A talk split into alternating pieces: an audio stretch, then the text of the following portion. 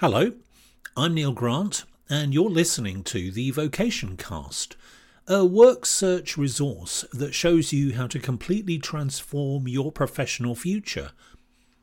If you're looking for an employed position with a private sector organisation, and you're open to some fresh ideas that will propel you into the A League of job seekers, you'll find plenty to get excited about here. In each episode, I present a range of work search strategies that are lifted straight from my Vocation Master Program. You can forget about a traditional approach because what you get here is a total reimagination of what's possible. It's job hunting on steroids. You'll be learning a little theory and developing a lot of practical skills over the coming weeks and months but if you're the impatient sort and you want to get ahead of the curve, there's a quick and easy solution. Visit vocationmaster.com where you can gain immediate access to my free Job Interview Secrets video course. You get three hours of information, advice, and action plans that go straight to the heart of my advanced job interview strategy. I used to charge $99 for this material, but I'm now making it available to you without any charge whatsoever. This is partly to say thank you for showing interest in what I do, but it's mainly an insight into how I work. So go to vocationmaster.com for free and immediate access.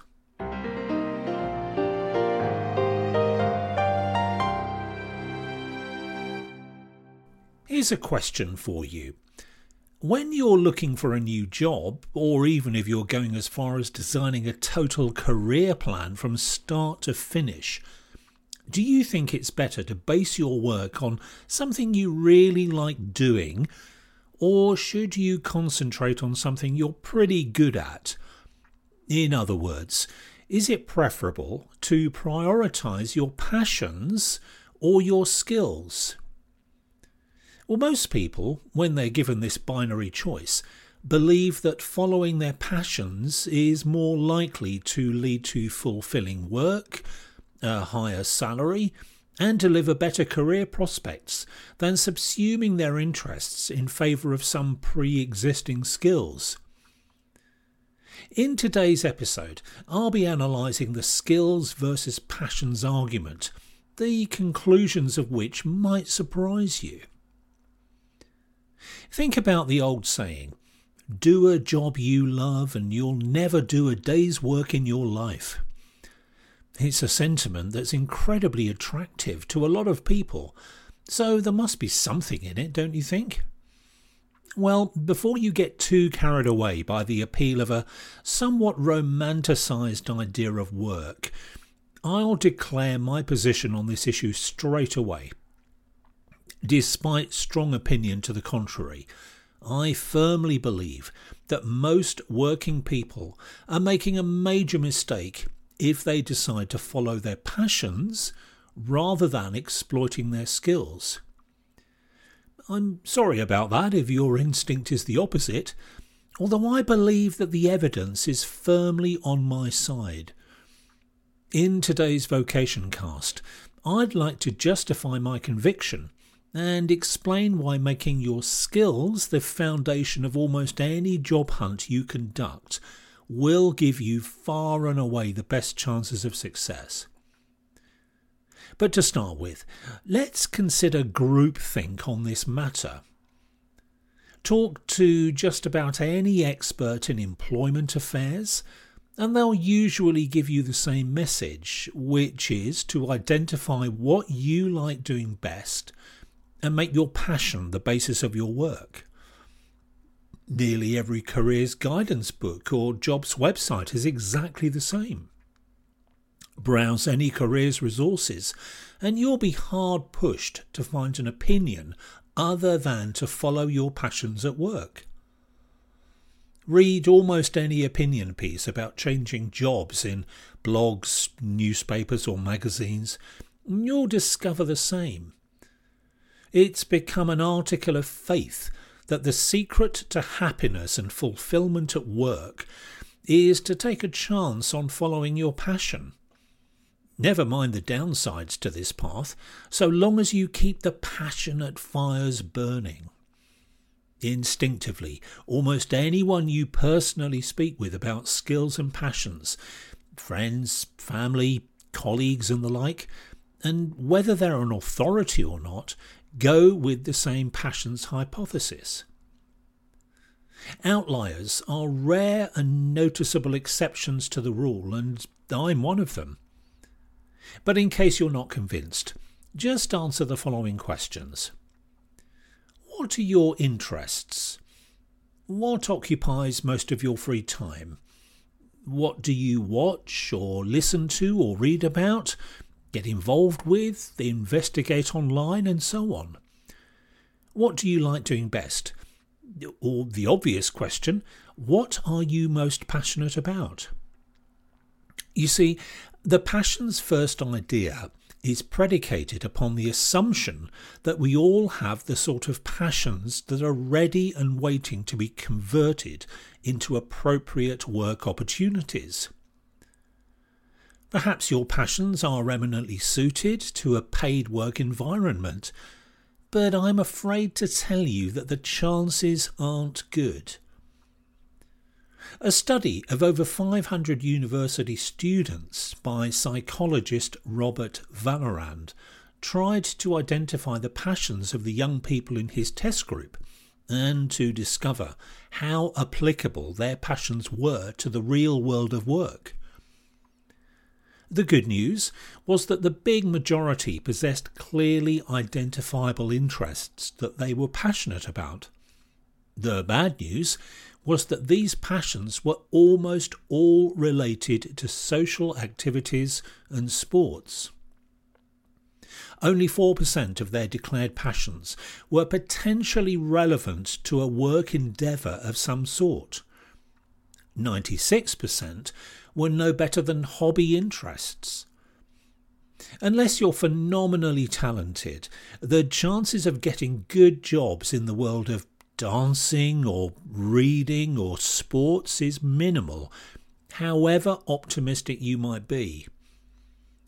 And even if you do own an incredible ability, a lot of luck has to fall your way.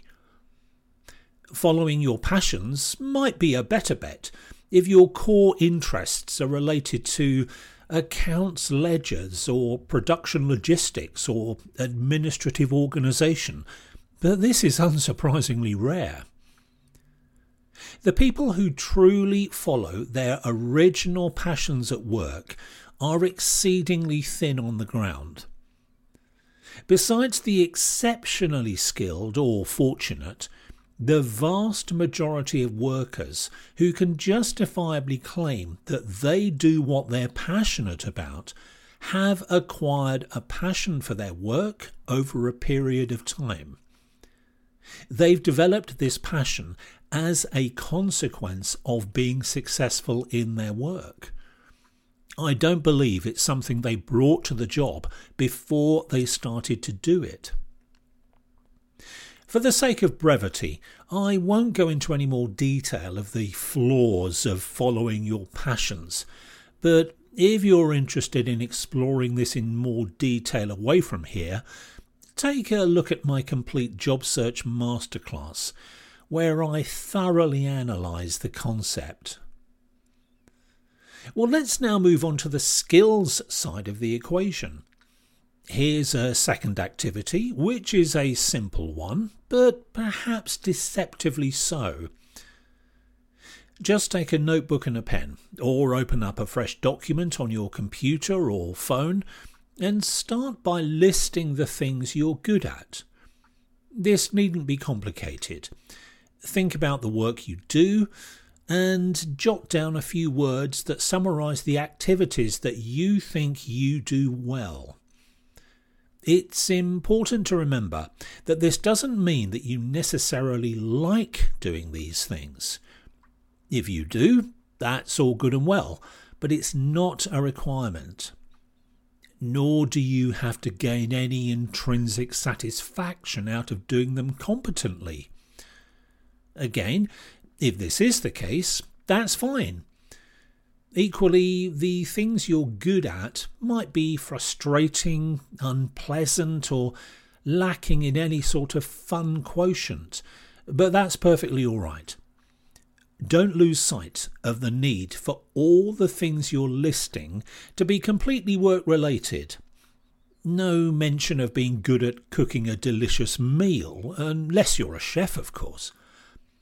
Forget writing down that you can drive a car really well, unless that's a significant part of your job.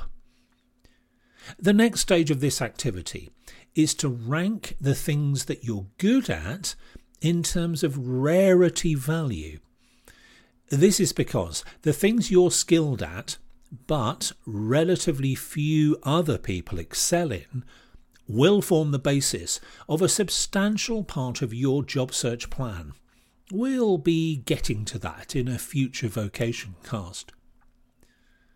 And how rare should these things be? The key metric is rarity in terms of genuinely unique value to your employer's success. The things you're good at should also deliver high value to your company in some clearly definable way. If you're good at something, but it doesn't affect your employer's success in any significant way, scrub it from your list the motherlode of rare skills, and these must be ones that you're good at, don't forget, are those that make you a rainmaker of some sort. And the more you get it to rain, the better. Being responsible for a deluge is far preferable to causing a trickle. Seth Godin, the marketing guru who's carved an enviable reputation for himself by identifying the zeitgeist in a variety of business areas, talks about linchpins. In his book of the same name, he talks about the massive value that key people bring to their employers. If you can demonstrate in demand skills that are central to the success of a business, you're a linchpin in Godin's thinking. A linchpin won't necessarily operate at the highest levels of an organisation, but they will deliver substantial value because they have rare skills. The more unique and valuable these skills, the better. It's pretty obvious stuff, really. I don't know you, and I can't even hazard a guess at the work you do, so I won't try to give examples of the rare skills you possess and can legitimately claim to be good at. You'll know them for sure, especially when they're down on paper or committed to a phone or computer screen. Take as much time as you need to complete this activity. The product of this task will form a critically important part of your job search. So compile your list of things that you're good at diligently and comprehensively. Once you've completed your list, set it aside for a while and come back to it to make any further and necessary revisions. With hindsight, you might add items you'd initially wavered about. Delete anything that you can't honestly claim to be good at. Then consider the order of importance in terms of rarity and value to an employer. That's pretty much all that's needed at this stage. To summarise, list the things you're good at in your work then rank the items in order of genuine rarity and demonstrable value to your employer as they apply to their criteria of success, not yours. Once you've done this, file your list away and keep it safe until later in this Vocation Cast series. You'll return to it when we think about how to construct a high quality pitch that will match your skills with the needs of a potential employer. Okay, that's about it for this assessment of passions and skills. I hope you're on board with me because it really will help any job search, I promise. Next time, I'll be outlining a job pitching methodology that really works. I'll look at the concept of agency and the idea of being in total control of every key part of a job hunt. This is a tremendously appealing idea for lots of people, but how do you go about it? That's what I examine in the next vocation cast, so make sure you don't miss that. And finally, if you prefer to watch training materials rather than listen to them, all of these episodes are available in video format. Just go to YouTube and search for Vocation Master. Well, thanks for being with me, and I'll be back with you again soon. Bye for now.